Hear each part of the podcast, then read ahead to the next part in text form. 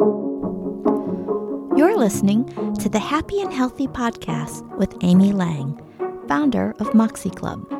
When you're looking for lasting weight loss, join us here for the mindset you need, a dash of inspiration, and stories that will bring it all to life.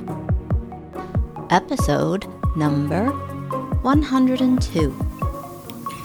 Well, hey there, Amy here. Welcome to the Happy and Healthy podcast, and thank you so much for joining me. First of all, Happy New Year. Second, I am so thrilled to share the news that I now have a co host for this podcast. And my friend Cheryl Chavez, who I knew as Cheryl Height, by the way, before she got married, is joining us. And, well, instead of just listening to me, Cheryl, why don't you say a few words? Hi. Well, um, first of all, Amy, thank you so much for asking me to be part of this uh, with you. I'm super excited to share my own insights and my own journey that I've had over the past few years. Um, a little bit about myself. So I'm a Bay Area native. So born and raised in the San Francisco Bay Area, and um, I work in high tech. I'm a chief product officer for a software company and I live here with my husband um, and my dog Cosmo of 15 years. So yeah, and I've known Amy for, gosh, a long time now, 20 years. I think it might be longer because we met when I was at Netscape. So that yeah, was so like 98. 95 to 98 was Okay. when I was there. All right. So- Well, I didn't graduate from college until 96. so. Okay. when did you? And then you worked at the Cunningham I did. PR place for a Yeah, bit, I worked at Cunningham, and then I think I started. No, Oracle was '98 actually. So you, I think it was '97 because that was short for me Yeah. at Netscape. But yeah, so met Amy at Netscape many many years ago, and here we are. What 23 years later Yeah. or so? yeah, Crazy, So 24 years. crazy. So I've known Cheryl for so long, and when I actually started Moxie Club, I in, I basically invited Cheryl to join me inside the program, and I thought it would be really interesting to have as a co-host someone who actually could share not only their experience in the program, but also sometimes yeah, I know this subject matter. I'm so close to it so well that it might not occur to me what questions you have. And so I think part of having Cheryl here to help us make sure I unpack things that need to get unpacked. Yeah. So, um, why don't you actually share with folks a little bit about what some of your takeaways were from being inside Yeah. the program? Absolutely. I, if, if okay with you, let me start with sort of my own just journey over the years Absolutely. of of yo-yo dieting and weight loss and weight gain and all that. So, um, was very athletic in high school and college, and then when I when I got into the professional world, I and got older. I guess as every year get a little older, I I I, have, oh, I struggled with my weight. And I, I struggled with my weight throughout all of the years, and and and came out with some pretty bad habits out of college. I went to uh, UCLA down in Los Angeles and picked up some probably bad sort of you know Los Angeles type habits around body image and you know eating properly and exercising. So I'd say the good piece was that I exercised quite a bit, but I did pick up bad habits specifically around binge. Binge eating Snackwell cookies during 90210 sessions in the dorm room, and pasta and mac and cheese obsessions that then led to massive deprivations of carbohydrates and just bad habits. But struggled with my with weight my entire life, um, and then you know tried many many things over the years: Weight Watchers, shake diets, keto. Um, I remember when you were on keto. This is before your wedding, yeah, yes? yeah, which I think ruined my metabolism, by the way, which is a whole nother story because I still to this day say that that seemed to be a, a, a turning point for me with my metabolism where I didn't eat any carbs. Yeah, I lost a lot of weight and looked good in my dress and I'm happy with all my photos. But then I think from there, it really actually led me to probably some of the biggest weight gain that I had had, probably coupled with work stress and just other things going on in life that didn't help. So that kind of compounded. Um, and so, you know, joining Amy's program was such a big deal for me because I think one of my biggest takeaways was really understanding this weird relationship that I had with, I'd say, carbohydrates in particular. So Italian, Italian um, on my mom's side, so grew up with a lot of Italian food. Grew up with the whole like eat everything on your plate. You know, you don't. It's it's rude, and you you eat everything. So grew up with this had to finish everything, and also then when you couple this with some of the bad habits that I got in college around carbohydrates, I would just eat and eat and eat, and then feel like I had to deprive myself for so long of that, which would drive me to overeat the carbohydrates when I was eating them. And what I learned in the program was really having like a healthy relationship with food in particular. And and for me, it wasn't so much protein or fat, so I wasn't you know, I don't like binge eat chocolate. I mean, I've had moments, you know, I do love Baskin Robbins peanut butter and chocolate ice cream. But um and a good wine. And a good oh, so wine we can we can talk about wine. That's that's another that's a vice. But uh, for me, it's really been about carbs. So I don't binge overeat on other things. Uh, but it was really the carbs, and then that was creating this mental state of deprive myself then of eating them for, for a really long time and then binge eat them when I've decided I was going to eat them again versus just saying, I can have carbs whenever I want, so I don't need to finish that entire bowl of pasta or eat the whole pound of pasta. I can eat what I want knowing that I can have it again and that it actually makes me feel good because I do like to exercise. I, I have a Peloton and I love that. And I do boot camps and the carbs are fuel for me and for my brain as well. And I just got into this better groove around not feeling that I had to go to the extreme end. Um, and just and I actually lost weight. so it's was really it was great because I feel that I haven't put my body into some weird state to lose the weight. That I'm in a normal habit. I didn't even feel like I was on a diet. I actually lost so most of my friends gained 10 pounds during COVID at the beginning. I lost 25. So, yeah, um, yeah I, rem- I remember that. Like, that was one of the things where I'm like, I gotta get Cheryl on here to talk about what happened during COVID because yeah. I think the, the national average is something like 29 pounds. Oh, wow. In That's that. a lot. And so, not, I don't think they were even looking at 2021 they were looking at 2020 and you were in the program i want to say it was april of 2020 20 april 2020 yeah. yeah yeah, Yeah. so during that time you hear everyone stressing out and it was stressful i mean It was very stressful. we all went through that Yeah. so i think being able to reshape that conversation change the narrative in your head made it Yeah. made a big difference It was huge because I think, and, and, and in my mind, it's all related. So the overeating was relate, you know, and not eating and you know only eat. Excuse me, not. I'm trying to say eat only until you're 80 percent full. Um, was something that I just never thought about doing because number the other thing is I'm a fast eater and I've tried to slow down a little bit. But and she she has dinner with me and i'm one of the slowest eaters she, she's on bite two, and I'm I'm ready for dessert. So, um, but that's that's okay. It, it, having dinner always reminds me I should slow down. Um, but again, it, it really was just about finding the healthy relationship with the food and not not always feeling like I can't have something. And even you know, like I said, so I'm not. I love chocolate, um, but it's not something that I go out of my way to to eat. But it was also one of those things where if I felt like eating it, it I was okay then just eating a little bit, knowing that I'm okay to eat it, versus saying to myself, "Got to eat that whole Snicker bar right now because you're not going to get another one for six months." And it's a very different mental state and how your body reacts to it when you know that I can have a Snicker bar.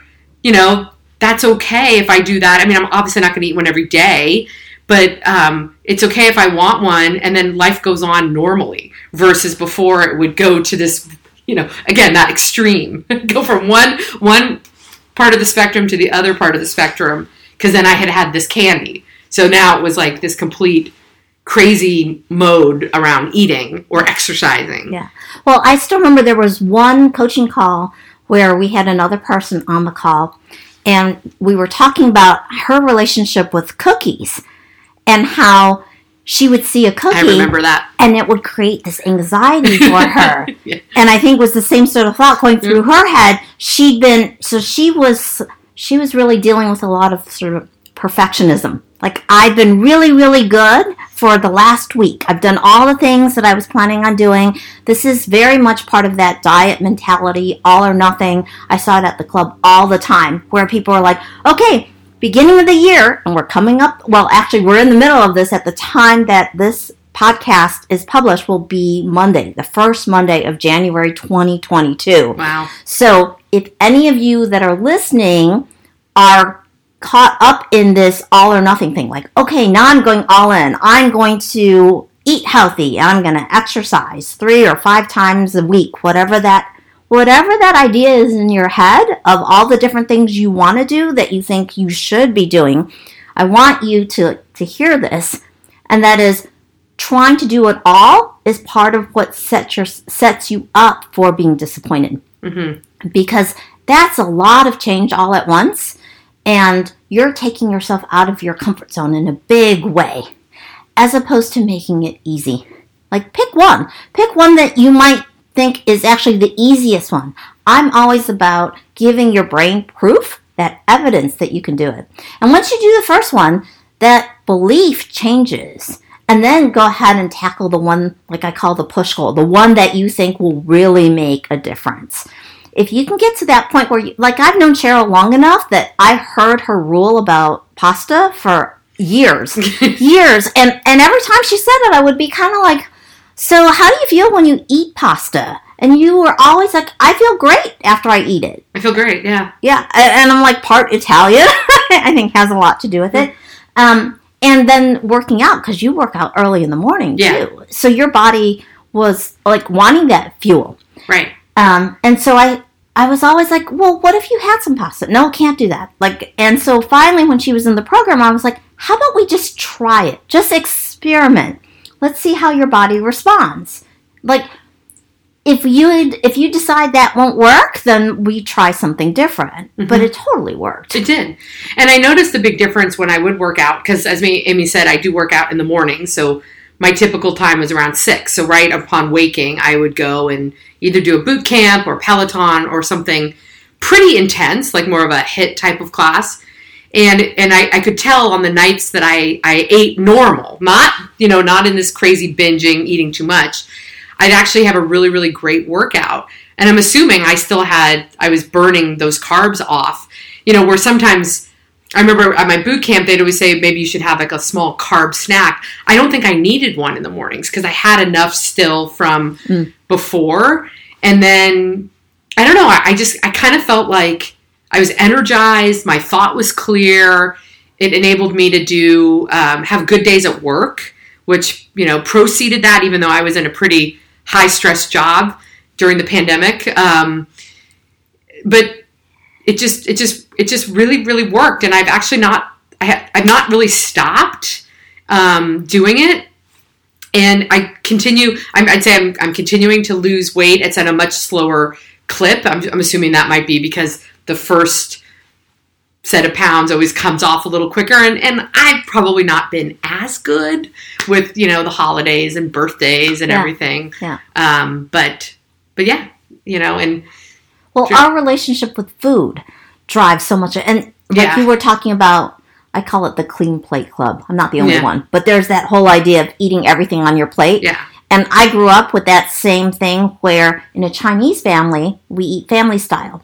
And the rule had been that if you put it on your plate, then you have to eat it. So Ah. nobody was serving it to me. It, it it ultimately was about me deciding what I wanted to put on my plate. But there was definitely that idea of don't waste food. Right? Mhm. If you're so if you put it on your plate, you have to eat it.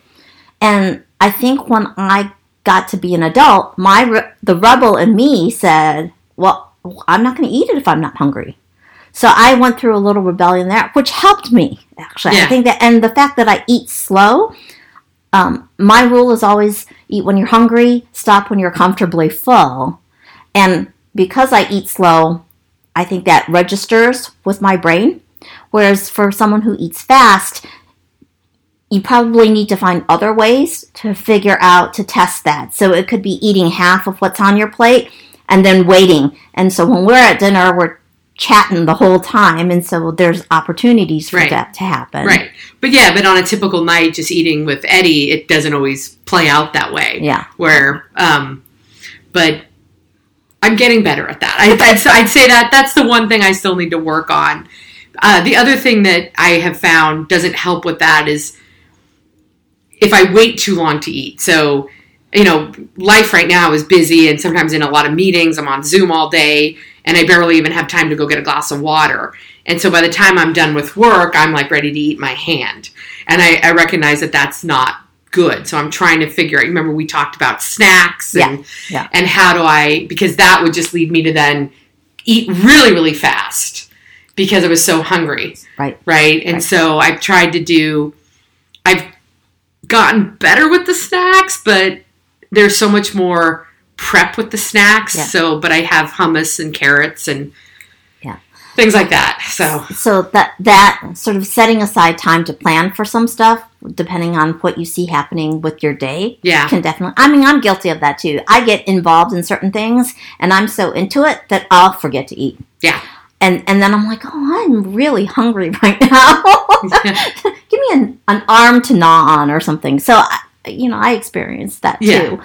I try to catch it more often than I did before. yeah. I mean, look, I'm not perfect. I still have moments. Like we bought Skinny Pop at Costco the other day, and Eddie and I literally ate the entire bag. And I got up and I was like, "Oh my god, what did we just do? ate a whole bag of Skinny Pop. Oh my god." Of course, because you're looking, it's like only 40 calories and like three cups. You're like, oh yeah, no problem. The bag only has like 300 calories in it or something. And I was just like, oh my god. Well, and it is the holidays. Yeah, It's- exactly. This has been not We were the easiest year, and- right? I I think we all have to give ourselves some grace in all of this Yeah. too. So the the goal is not to be perfect. The goal is to live the life you want yeah, and to be able to enjoy those times. And you know, if it happened yesterday, feeling guilty about it today isn't going to help the situation. As a matter of fact, like uh, Evelyn Tribole, I, I quoted her, I think last week, talked about how like unless you killed the farmer who grew the food or the chef, like guilty should not be a feeling associated with food yeah. because you didn't do anything wrong. Yeah. And that was, I'd say that was another part. You know, I think my takeaways are all like related, but that guilty piece was also one of the drivers for me around the binging and then not, and then deprivation because of the guilt. And I just don't feel guilty. I just, I wake up and say, you know, I need to do better today. Yeah, I, I will be like, you know, maybe I'll, instead of doing a 20 minute uh, Peloton class, I'll do a 30. Or I'll try to add 10 or you know i still get a little i look at the number of calories that i've burned on my heart rate monitor and i'm like okay let's get it to let's even that out. So if it's at 340 i want to get it to 350 or 375 let's get it to 400 or whatever. Yeah. i still have some of those things but that's more me challenging myself to try to go a little bit further. But i don't but the guilt piece i think is gone for me. I honestly don't ever feel guilty. I've thought about should i feel guilty that i don't feel guilty? And i'm like mm, no So I think uh, so. I'm really looking forward to doing a whole. But I got tired of hearing myself talk to myself. so I think having Cheryl co-hosting, we're going to have a lot of fun, and we're going to get to explore a lot of different topics. I think ones that maybe on my own would be much harder actually to explore and unpack. And this way we can have a, a lot of fun in the process of doing some learning along the way. And I'm sure Cheryl, with all of her experience too, is actually going to be teaching me some stuff along the way. Although I'm still older, so I always we're get to play that. much but yeah, okay Anyways, I think for today's episode, I just wanted to really introduce you to Cheryl, let you get a little feel for what she's about and how sh- what she got from the program. And for those of you who are listening, next week is actually when enrollment for Moxie Club and the online course Worth the Wait actually opens up. So if you're at all interested, I'm doing a live a three-part live training. There's one on Sunday, January 2nd. So by the time you're listening to this, we will have already completed that live training, but the replays are available. And then there's another one on January 4th and another one on January 6th. So there's definitely still time for you to sign up for that one as well. So In the meantime, I hope you have a great first week of January, and we will be talking to you next week. Right. Take care. Bye, everyone. You've been listening to the Happy and Healthy Podcast with Amy Lang. If you enjoyed today's episode, by all means, hit the subscribe button now. If you're ready to get started, visit my website, moxieclub.com. That's M O X I E hyphen C L U B.com. And sign up for my free mini course, How to Lose Weight for the Last Time. And remember, making your choices when you're in a state of abundance is where the magic happens.